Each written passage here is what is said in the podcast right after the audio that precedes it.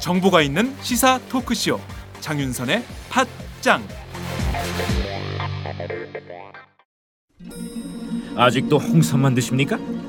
홍삼만 드신 여러분 행복하십니까? 살림살이 좀 나아지셨습니까? 이제 마카산삼을 드십시오. 마카산삼, 잉카인들이 즐겨 먹었던 남미 페루의 산삼. 인체에 꼭 필요한 31가지 미네랄과 18종의 아미노산을 함유한 천연 종합 영양제. 세계적인 슈퍼푸드로 인정받아 전 세계가 열광하는 그것, 바로 마카입니다. 페루의 마카와 우리나라의 산삼을 하나로 만들었습니다. 마카산삼. 이게 다가 아닙니다. 20년 경력 전문가의 자문을 받아 우리 몸에 좋은 11가지 원료까지 하나로 만든 건강푸드, 마카산삼. 이제 홍삼 가격으로 마카산삼 드십시오. 와, 이거 남자한테 딱이네. 딱이야. 애미야, 나한테도 딱이구나.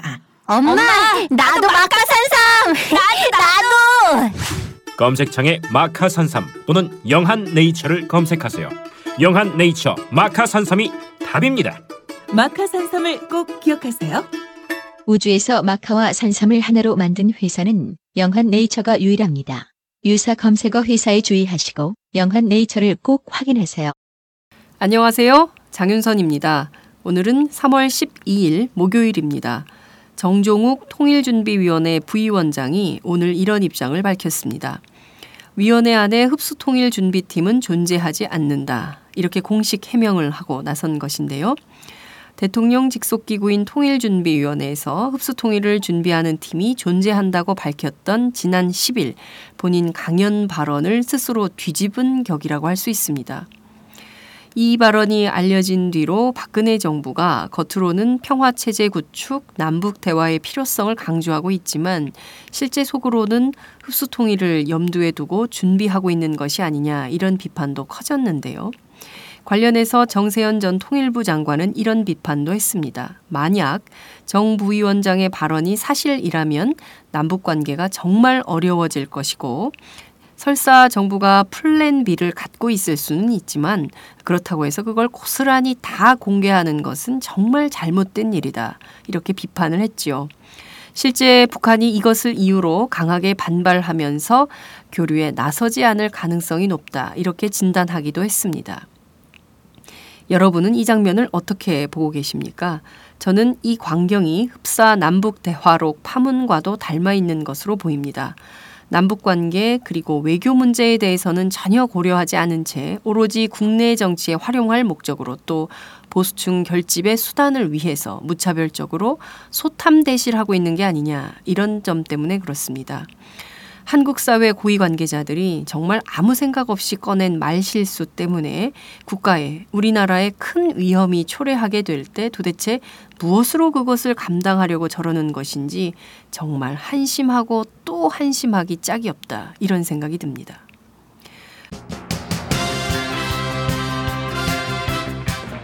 오늘 팟짱은 모두 네 꼭지를 준비했습니다. 오늘도 어김없이 박정호의 뉴스짱으로 출발합니다.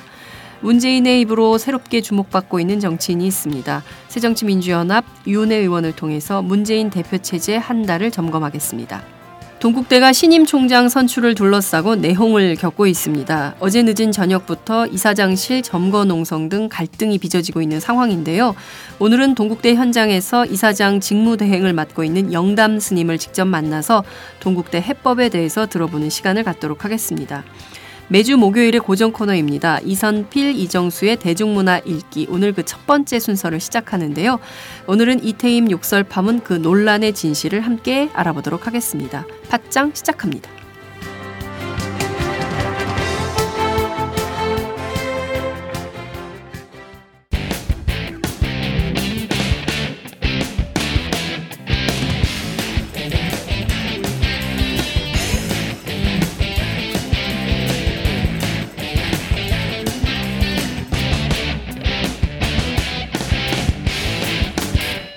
박정호의 뉴스짱. 박정호의 뉴스짱 시작합니다. 오늘도 어김없이 오마이뉴스 박정호 기자와 함께하겠습니다.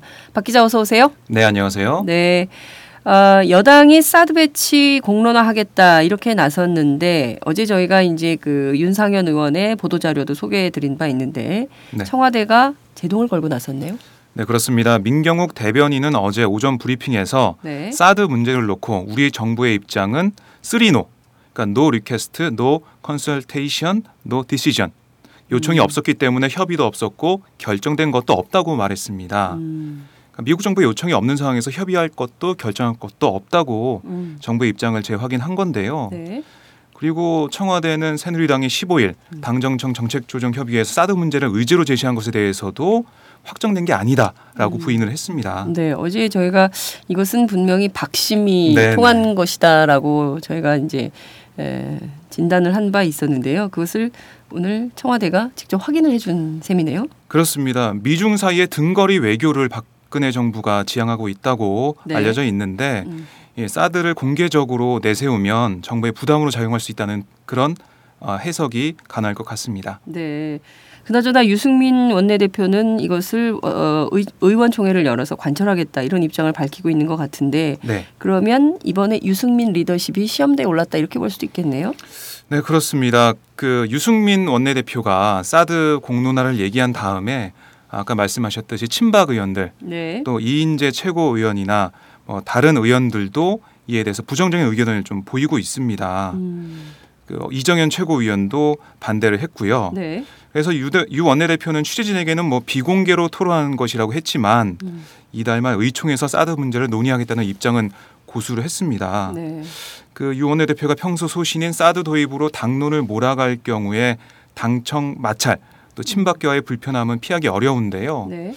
아마 이 사드 문제를 놓고 어떻게 이 유승민 원내대표 비박계죠. 비박계와 친박계가 어떻게 이걸 결과를 냈냐 이런 거에 따라서 당청 관계 또 당내 그런 무게중심 이런 거에 많은 영향을 미칠 것으로 보입니다. 네.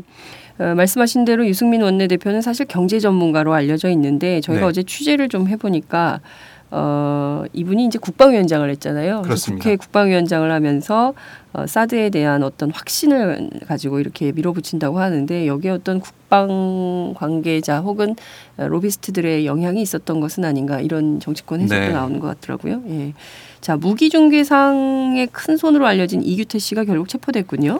네, 방위사업 비리 정부합동수사단이 어제 무기중개업계의 큰손 이규태 일광공영 회장을 장남집에서 전격 체포했습니다. 네. 이 회장은 일광공영 계열사를 통해서 1,365억 원 규모의 공군 전자전 훈련 장비 도입 사업에서 납품 대급을 부풀리는 그런 수법으로 네. 수백억 원을 빼돌린 혐의를 받고 있습니다.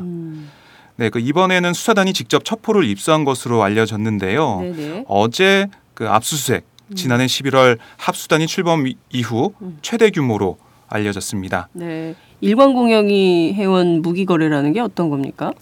일광공영은 2002년부터 터키 무기업체 하벨산사와 방위사업청 사이에 거래를 중개했습니다. 네. 하벨산사로부터 하청을 받아서 일광공영에 재하청을 주는 과정에서 네네. 사업 대금을 부풀린 혐의로 SKCNC의 권모전 상무도 이날 체포됐습니다. 네, 그 이규태라는 사람이 은근 많이 알려진 분이던데 어떤 네. 사람으로 알려져 있습니까? 사회생활은 경찰로 시작했는데요. 네, 경찰로 시작해서 서울지역 경찰서에서 근무를 했습니다.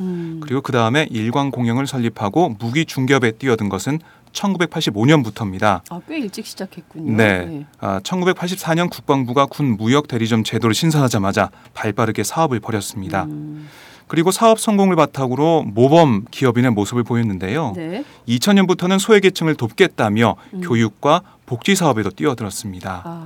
그리고 초등학교와 유치원이 소속된 학교 법인과 복지재단의 이사장도 맡고 있는데요. 그리고 한 가지 또 볼 게 신실한 종교인이기도 합니다. 아, 그래요? 네네. 성북구 소재 한 교회의 장로를 맡고 있는데요. 네. 그런데 한 가지 특이할 점이 합수단이 이 교회도 압수수색 대상에 포함을 시켰습니다. 이 교회와 금전적인 거래 관련해서 어떻게 보면은 부정적인 내역이 있을 것이다라고 보고 압수수색을 한 건데요. 교회까지 본인의 사업에 그 무기 거래 발판으로 네. 쓴 모양인데 왜 여기를 그렇게 하는 건가요? 네, 그 이 교회가 네네. 2009년 이 회장이 재판받은 적이 있는데 그때도 등장했었는데요. 아, 러시아 업체로부터 무기를 들여오면서 수수료를 몰래 챙기기 위해서 이 교회를 이용했다는 그런 혐의가 있었습니다. 러시아 업체에서 받은 수수료 75억 원을 회계장부에 기입하지 않고 교회에 기부했고 네. 이 교회는 회장에게 빌린 돈을 갚거나 건물을 세우는데 이 돈을 썼다고 합니다. 네, 참 그 대단한 분이네요. 이분이 근데 뭐 최근에 성추행 논란도 있었다면서요? 네, 그 배우 클라라 씨가 네. 이 회장의 계열사 소속 배우가 되면서 클라라 아니, 그 씨가 연예기획사도 해요? 네, 그렇습니다. 그 계열사가 있는데요. 이 클라라 씨가 그 자기가 성추행 문자를 받았다, 성추행 메시지를 받았다 이렇게 주장하면서 네. 지금 소송전으로 비화된 상태입니다. 그렇군요. 보수경제학자로 알려진 좌승희 교수가 이번에는 북한 정권을 인정하고 대동강 기적을 이루자 오늘 무슨 강연을 하는 모양이죠? 네, 그렇습니다. 오늘 민주평화통일자문회의 주최로 네. 한국 언론 회관, 그러니까 프레스센터에서 열리는 새로운 통일 한국의 패러다임, 네. 한강의 기적에서 대동강의 기적으로 토론회에서 오늘 발표하는 자료를 한겨레가 입수해서 보도했는데요. 네. 이분이 그 영남대 박정희 새마을대학원 석좌 교수입니다. 주장이 북한의 현 정권을 인정하고 박정희식 개발독재 비전을 이식해 대동강의 기적을 이루자. 이런 주장인데 네. 지금 보수들의 얘기와는 좀 다릅니다. 지금 보수층의 얘기는 북한 정권을 붕괴시켜서 네. 우리 대한민국 통일. 예, 통일하자 이런 주장이 나오고 있는데 색다른 주장으로 볼 수가 있겠습니다. 네, 오늘 좌승희 교수가 언론 프레스센터에서 어떤 주장을 할지 이것도 좀 기자들이 많이 취재를 할 것 같다 이런 생각이 좀 듭니다. 네. 오후에 뭐 나오는 내용이 있으면 취합해서 내일 또 보도를 해주시기 네. 바랍니다. 저희가 어제 흡수통일 준비팀 관련해서 보도를 해드린 바 있는데요. 관련해서 보니까 정종욱 통일준비위원회 부위원장의 발언이 잘못됐다. 이렇게 좀 입단속을 하는 분위기로 바뀌는 것 같아요. 네, 그렇습니다. 그 어제 중앙일보가 보도했는데요. 네. 그 당시 현장을 취재했던 기자가 직접 오늘 기사를 올렸습니다. 네. 당시 상황을 전했는데 네. 통준이는 이 발언이 논란이 될 것 같자 그 현장에서 녹음 파일을 언론에 제공하지 말라고 주최 측에 요구했다고 하고요. 네. 그리고 이미 다 나온 건데 뭘 또 요구를. 그러니까요. 그러니까 언론 통제를 하려고 한 거죠. 그리고 어제 뭐 말씀드렸듯이 민경욱 청와대 대변인이 사실과 다르다 이렇게 얘기를 했고 네. 그리고 통준희 사무국은 보도자료까지 냈는데요. 네. 정부가 흡수통일준비팀을 만들었다는 보도는 사실과 다르다. 뭐 비합의 통일이나 흡수통일에 대한 팀이 통일준비에 있다는 것도 사실이 아니다라고 얘기를 했는데 네. 아니 그 부위원장이 얘기를 한 발언이 나와 있는데 녹취록도 네. 있는데 그렇습니다. 반대를 해봤자 무슨 의미일까 생각이 듭니다. 네, 이 통준희 부위원장이 거짓말을 했거나 네. 있지도 않은 사실을 뭐 부풀려서 거짓말을 했거나 거짓말이 아니라면 정부 당국 내부에서 쉬쉬하는 이런 그렇습니다. 것인데요. 결과적으로 이것이 북한 당국에 어떤 영향을 미칠지 특히 이제 흡수통일에 대해서는 북한이 굉장히 예민하고 알레르기 반응을 보이는데요. 네네. 박근혜 정부가 통일 대박론을 이야기하면서 남북관계 개선을 주장하는 마당에 흡수통일을 준비하고 있다라는 것이 만약에 사실인 것으로 드러난다면 네. 이것은 그냥 좀 넘기긴 좀 어려운 문제가 아닌가라는 생각이 좀 들기도 하네요. 네, 그리고 경실련 통일협의가 네. 이 통준위에 참여하고 있는데요. 네, 어제 그 통준위가 흡수통일을 준비하고 있다는 소식에 경악을 금치 못하겠다. 통준위 시민자문단에 탈퇴를 하겠다 이렇게 네. 선언했습니다. 경실련이 시민자문단 탈퇴 선언을 네. 한 소식까지 전해주셨습니다. 어제 홍영표 통일부 장관 후보자에 대한 인사청문회가 열렸죠? 네, 그렇습니다. 홍영표 통일부 장관 후보자는 어제 대북 특사도 여러 방안 중에 하나로 검토할 수 있다고 하면서 남북관계를 진전시키겠다고 얘기를 했는데요. 정작 야당 의원들이 박근혜 정부 들어서 남북관계가 뭐가 진전이 됐냐. 이 홍영표 후보자가 통일비서관이었습니다. 네네. 네, 통일비서관 하면서 뭘 했냐 이렇게 물어봤는데 이 후보자는 뭐 별다른 답변을 하지 못했습니다. 앞으로 열심히 잘하겠다 네. 이렇게 얘기하는 정도로 그쳤고요. 네. 그리고 위장 전입, 세금 탈루 의혹, 논문 표절 의혹 등에 대해서는 죄송합니다, 송구합니다. 어제 한 10여 차례 정도 이렇게 사과하는 모습이 나왔습니다. 네, 위장 전입, 논문 표절, 세금 탈루 이것은 뭐 3종 세트인 것 같습니다. 늘 등장하는 것 같은데요. 언제쯤 되면 이렇게 좀 깨끗한 분이 장관 후보자로 등장할지 기대 난망이다 이런 생각이 좀 들기도 하네요. 이병호 국정원장 후보자. 네. 아, 8년 동안 건강보험을 무임승차했다. 이런 얘기, 이건 도대체 무슨 얘기입니까? 네, 그러니까 노컷뉴스의 보도인데요. 네. 이병호 국정원장 후보자. 네, 16일에 그 인사청문회가 예정돼 있죠. 네. 이 후보자의 두 아들이 네네. 해외에서 금융사 고위직 간부와 국제 변호사로 일하고 있습니다. 억대 연봉을 받는다는데요. 네. 자신의 이름으로 건강보험료를 내지 않은 것으로 밝혀졌습니다. 김광진 새정치민주연합 의원이 네. 건강보험공단으로부터 받은 자료를 공개했는데 네. 그 이 후보자 등의 국민건강보험 가입 및 납부 현황을 분석한 결과 이 후보자의 장남과 차남이 현재까지 아버지의 직장 피부양자로 등록돼서 이 보험료를 내지 않고 있다고 합니다. 네. 그 두 사람이 내지 않은 건강보험료가 2006년 10월부터 지난해까지 8년 동안 약 1억 5천만 원에 달한다고 합니다. 아이고 세상에 이런 분이 공직자 해도 되는 겁니까? 네. 자, 쌍용자동차 굴뚝농성 지금 89일째 계속되고 있는데요. 네. 두 분이 올라가셨는데 한 분이 내려오신 모양이죠. 그렇습니다. 그 금속노조 쌍용차 지부 김정욱 사무국장이 어제 88일 만에 농성을 해제했습니다. 대신 이창근 정책기획실장은 농성을 이어가고 있는데요. 네. 5번의 실무교섭과 이유일 사장과의 본교섭에도 불구하고 아직까지 26명의 희생자 문제와 해고자 복직에 대한 실마리가 없다. 그래서 김 사무국장이 교섭의 돌파구를 열기 위해서 부득이하게 내려오게 됐다. 이렇게 쌍용차 지부는 밝혔습니다.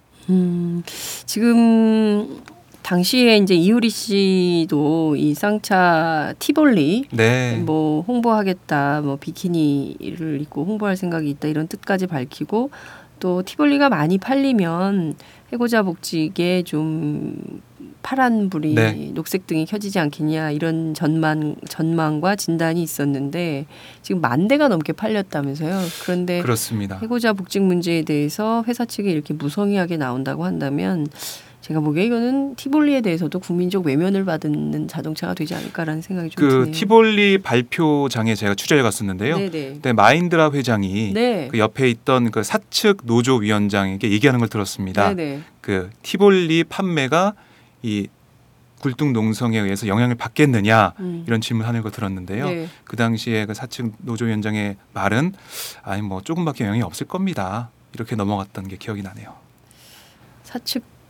사측 노조위원장이요? 네. 알겠습니다. 자, 그 집값 폭탄 연일 계속 문제가 좀 되고 있는데 경제뉴스 좀 살펴보도록 하죠. 어떤 건지요? 네, 건설사들이 너도 나도 아파트 분양 행렬에 뛰어들고 있습니다.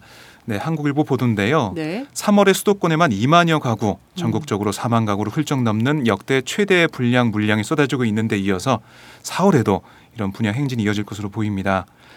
지금 부동산 어떻게 보면 경기가 조금 나아지고 있다는 기사가 네. 경제지나 이런 데서 나오고 있는데 네. 모처럼 큰 장이 섰을 때 물량을 쏟아내자 이런 입장으로 건설사들이 물량을 당겨서 아니, 지금 미분양 예. 아파트가 굉장히 많은 걸로 전해지고 있는데 네. 이런 상황에서 장에 더 많은 아파트를 쏟아내면 결과적으로 건설사 부도로 이어지는 것은 아닌가 걱정이 좀 되기도 하는데요. 네네. 왜 이렇게 건설사들이 앞다퉈서 아파트 분양 밀어내기를 하는 걸까요? 뭐 지금 부동산 경기가 네. 좋아지고 있으니까 지금 내놓지 않으면 나중에 또 어떻게 될지 모른다. 아. 장이 설 때, 그러니까 네. 시장이 열렸을 때 빨리빨리 내놔야 소비자들이 선택할 것이다 이렇게 분석을 하고 있는데요. 네네. 하지만 전문가들은 뭐 현재까지는 소화 가능한 수준으로 보이지만 자칫 비슷한 시기에 신규 주택 공급이 대거 몰리면서 네네. 향후 집값 급락 뭐 이런 어떻게 보면은 뭐 대출 부실로도 연결될 수 있고요. 여러 가지 문제가 발생할 수 있다 이렇게 네. 지적하고 있습니다.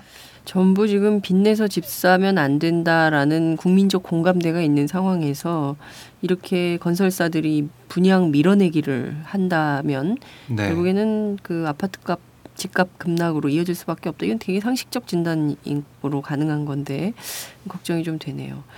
김기종 후폭풍이 계속 연일 보도가 좀 되고 있는데요. 여야가 소송전으로 간다 이런 보도가 있네요. 네, 새정치민주연합이 어제 그 종북 시비라고 그러죠. 네. 종북 시비를 제기한 새누리당 의원들을 상대로 법적 대응에 나서겠다고 밝혔습니다. 그 민사 소송을 낸 뒤 형사 고발도 하기로 했다고 밝혔는데요. 동료 의원들의 발언이 문제가 될 경우 국회 윤리위에 제소하던 관행이 비춰보면은 네. 초강경 대응이라고 볼 수도 있겠습니다. 그 어제 새누리당에서는 계속해서 그 종북 시비를 걸었는데 네.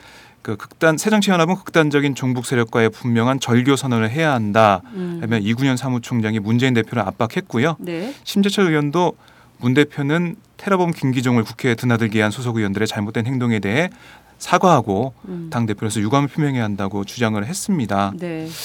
하지만 새정치민주연합의 김성수 대변인은 야당 대표와 의원들을 중상 모략하는 못된 버릇을 이번 기회에 반드시 바로잡겠다. 법적 대응 인사로는 새누리당 이군현, 심재철, 박대출, 김진태, 하태경 의원을 꼽았습니다. 네, 이제 조목조목 아예 짚어서 형사고발해서 명예훼손 혐의로 해서 이제 위자료를 받아내겠다 이런 생각인 것 같은데요. 네. 새누리당은 뭐 어떤 입장입니까? 이런 그 새정치민주연합의 소송 전에. 네, 김영우 새누리당 수석 대변인은 새정치연합의 법적 대응은 자칫 정치권의 웃음거리가 될 수 있는 태도라고 주장했습니다. 네. 뭐 우리 사회 헌법적 가치를 지키기 위한 미래지향적 해법이 필요한 상황이다. 이 상황에서 법적 대응 운운하는 것은 국민을 보기에 부끄럽다. 이렇게 주장을 했습니다. 말은 맞는 말인 것 같습니다. 입법부가 자꾸 사법부에 네. 자신들의 문제를 가져와서 사법부의 판결을 받는 것은 사실 정치인들이 해서는 안 될 태도이긴 한데 워낙 그 수위를 넘어서니까요. 네. 그래서 좀 혼내줘야겠다 이런 생각이 새정치민주연합에 있는 것은 아닌가 이런 생각이 좀 들기도 합니다. 그나저나 김기종 씨가요. 네. 국내 언론에 알려지기로는 김정일 분향소를 설치하려고 시도했다. 이게 대서특필된 바 있는데요. 그렇습니다. 이게 사실이 아니라면서요? 네, 그 김정일 북한 국방위원장 분향소 설치의 시도와 무관하다는 주장이 나오고 있습니다. 그 김 씨 쪽에서 주장을 한 건데요. 네. 김 씨의 변호인단에서요. 김 씨가 2011년 12월 26일 서울시청에 정무 부시장을 면담하러 가던 길에 한 단체의 분향소 설치를 막던 어버이연합 회원들에게 폭행당했다고 했는데요. 이후에 어버이연합 쪽이 김 씨를 종북주의자로 묘사한 동영상을 인터넷에 올리자 김 씨가 명예훼손 혐의로 네. 어버이연합 회원들을 고소했다고 합니다. 그러니까 이 지나가던 길에 예, 봤던 건데 네네. 경찰에서는 이걸 분향소 만드는 시도였다 이렇게 주장을 하고 있는 거죠. 그리고 당시 이제 분향소 설치를 주도했다가 보안법 위반죄로 처벌받은 윤아무개 씨도 김 씨와 공모하지 않았다. 네. 김 씨는 현장에서 처음 만났다. 김 씨가 어떻게 오게 됐는지는 알 수 없다고 했습니다. 사실상 사실을 왜곡된 사실을 가지고 네. 지금 경찰이 국가보안법 위반 혐의로 조사를 하겠다 뭐 네네. 이런 조사를 하고 있는 이런 상황인데요. 이런 확인되지 않은 사실을 유포해서 또 다른 차원의 공룡이나 유령을 만드는 네. 것은 아닌가 공권력이 그런 부분도 좀 자성이 필요한 대목이 아닌가 이런 생각이 좀 드네요. 정부가 연합뉴스 지원을 대폭 줄여야 된다라는 것이 한국언론학회 주장으로 나왔다면서요? 네, 어제 한국언론학회가 프레스센터에서 미디어 혁명시대 한국뉴스통신사의 위상과 발전 방안 모색을 주제로 한 세미나를 열었습니다. 네. 그 어제 나온 주장이요. 네. 뭐 여러 전문가들이 연합뉴스는 독자들에게 직접 뉴스를 공급하면서 고객인 신문방송사들과 경쟁하고 있다. 이렇게 주장이 나왔고요. 네. 연합뉴스는 이제 그동안 누려온 여건과 제도적 특혜를 줄이고 자체 경쟁력을 강화해야 한다. 이런 지적도 나왔습니다. 연합뉴스가 정부 예산 얼마나 받고 있습니까? 네, 그 2003년 만들어진 뉴스통신진흥법에 따라서요. 네. 국가기관 통신사로 지정됐는데요. 네. 매년 350억 원대 구독료를 연합뉴스에 지급하고 우와. 각종 지원금도 보조하고 있습니다. 사실상 국영통신사라고 네. 연합뉴스를 봐야 되는데요. 논조는 정부 편향 아닙니까? 이게 뭐 이명박 정부 때는 이명박 네. 편을 들고요. 박근혜 정부 때는 박근혜 편을 들고 노무현 정부 때는 노무현 정부를 비판했었던 언론이죠. 그렇습니다. 예, 이런 언론에 대해서 정부가 무려 350억 원의 비용을 준다는 것은 어마어마한데 그뿐만이 아니라면서요. 전체 합치면 얼마나 됩니까? 그동안. 네. 그 2003년부터 올해까지 구독료와 장비 구입, 인프라 구축 비용 등으로 모두 4,312억 원을 정부로부터 지원받았습니다. 그러니까 매출 대비 정부 지원금 비중은 연평균 28%. 엄청난 거죠? 사실상 30%의 지원을 받고 있는 것인데요. 네네. 한국의 언론 지형이 굉장히 왜곡되어 있습니다. 그렇습니다. 8대2 구도라고 했는데 지금 한 9대1 정도 되는 것 같고요. 종편, 네. 뭐 조중동 보수언론 거기다 연합뉴스까지 가세해서 이렇게 기득권 옹호를 하는 언론에 큰 지원이 가고 있고 그밖에 네. 진보 언론은 굉장히 어렵지 않습니까? 그러니까 이런 것들을 균형을 좀 맞춰줘야 될 것 같은데요. 이번에 어쨌든 언론학회가 이렇게 나섰다는 것은 좀 긍정적인 시그널이 아닌가 이런 평가도 해볼 만하네요. 그리고 한 가지 더 지적할 게 네. 연합뉴스는 언론사 외에도 뭐 네이버나 다음 등 포털을 통해서 네. 일반 독자들을 만나고 있습니다. 이미 그렇죠. 네, 그러니까 어떻게 보면은 이게 정부 기관 통신사처럼 하면서 여러 가지 또 매체 언론사 대상으로 뉴스를 뿌리면서 네. 또 일반 언론사하고 또 똑같이 경쟁을 하고 있는 겁니다. 인터넷에서는. 네, 그렇습니다. 네. 2005년도에 제가 이제 그 9.19 공동 그 육자회담 네네. 공동선언 나왔던 육자회담 취재를 베이징에 간 적이 있었는데요. 그때 이제 그 출입기자들 통일부 출입기자들끼리 막 농담조로 야 연합이 빨리 써야 우리가 받았으니까 네. 빨리 써라 막 해서 지금 기사 압박을 막 그 다른 언론 신문 선배들이 막 했어요. 네. 연합 기자가 유명한 말을 했습니다. 우리의 최대 고객은 신문이 아니다 이제 우리의 최대 고객은 네이버와 다음 같은 포털 사이트다. 내가 빨리 쓸 이유가 없다. 당신들도 빨리 써라 이렇게 해서 논란이 빚어진 적이 네. 있었는데 자꾸 그 생각이 나네요. 자, 우리나라 아이들 참 스트레스 많은데요. 네네. 공부 스트레스가 세계 1위라는 통계가 나왔네요. 네, 보건사회연구원이 한국 아동의 주관적 웰빙 수준과 정책화제 보고서를 냈는데요. 네. 한국 등 30개국 아동을 국제 비교해서 발표한 겁니다. 한국은 학업 스트레스 지수에서 50.5%를 기록해서 30개국 가운데 스트레스 1위 국가였습니다. 네. 네, 그 한국이 전체 평균인 33.3%를 크게 웃도는 스트레스 지수를 보였는데요. 그 가장 낮은 네덜란드가 16.8%였습니다. 그러니까 3배가 되는 그런 수준의 스트레스를 더 받는 거죠. 네.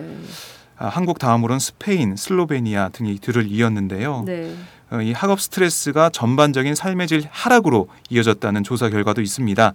현재 삶에 만족하다는 10점 만점에 6점 이상 그 비율은 60.3%로 최하위였습니다. 네. 학교 생활이 만족스럽다고 답한 비율도 18.5%로 30개국 가운데 26위에 그쳤습니다.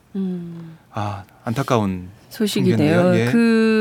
사실 아이들이요. 왜냐하면 무한 경쟁 시대에 네. 노출되어 있기 때문에 그렇습니다. 전반적으로 신자유주의가 퇴조하고 있다고는 말은 하지만 아직도 학교 안의 경쟁 질서가 너무 심각하기 때문에 우리 아이들이 편안한 마음으로 즐겁게 공부하면서 행복하게 학교 생활을 할 수가 없어요. 네.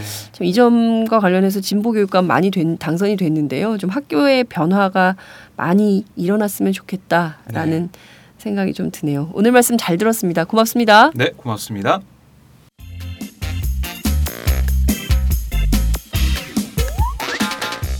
매일 정오 여러분의 점심시간 맛있게 씹어드실 뉴스를 보내드리는 장윤선의 팟짱. 매일나 신선한 뉴스를 맛보고 싶으시다고요? 보수 언론이 대충 훑고 지나간 뉴스 그 이면의 진실을 알고 싶으시다고요? 그렇다면 여러분의 곁에 장윤선의 팟짱이 있습니다. 좋아요와 구독하기로 응원해주세요. 포털사이트 검색창에서 장윤선의 팟짱을 치거나 모바일 앱스토어에서 팟빵 클릭 후 장윤선의 팟짱을 들러주세요. 요거 재밌네 할 때는 과감하게 좋아요를 눌러주세요. 여러분의 꼼꼼한 사랑이 팟짱을 키웁니다. 장윤선의 팟짱, 애청자 여러분 좋아요와 구독하기 꼭 부탁드립니다.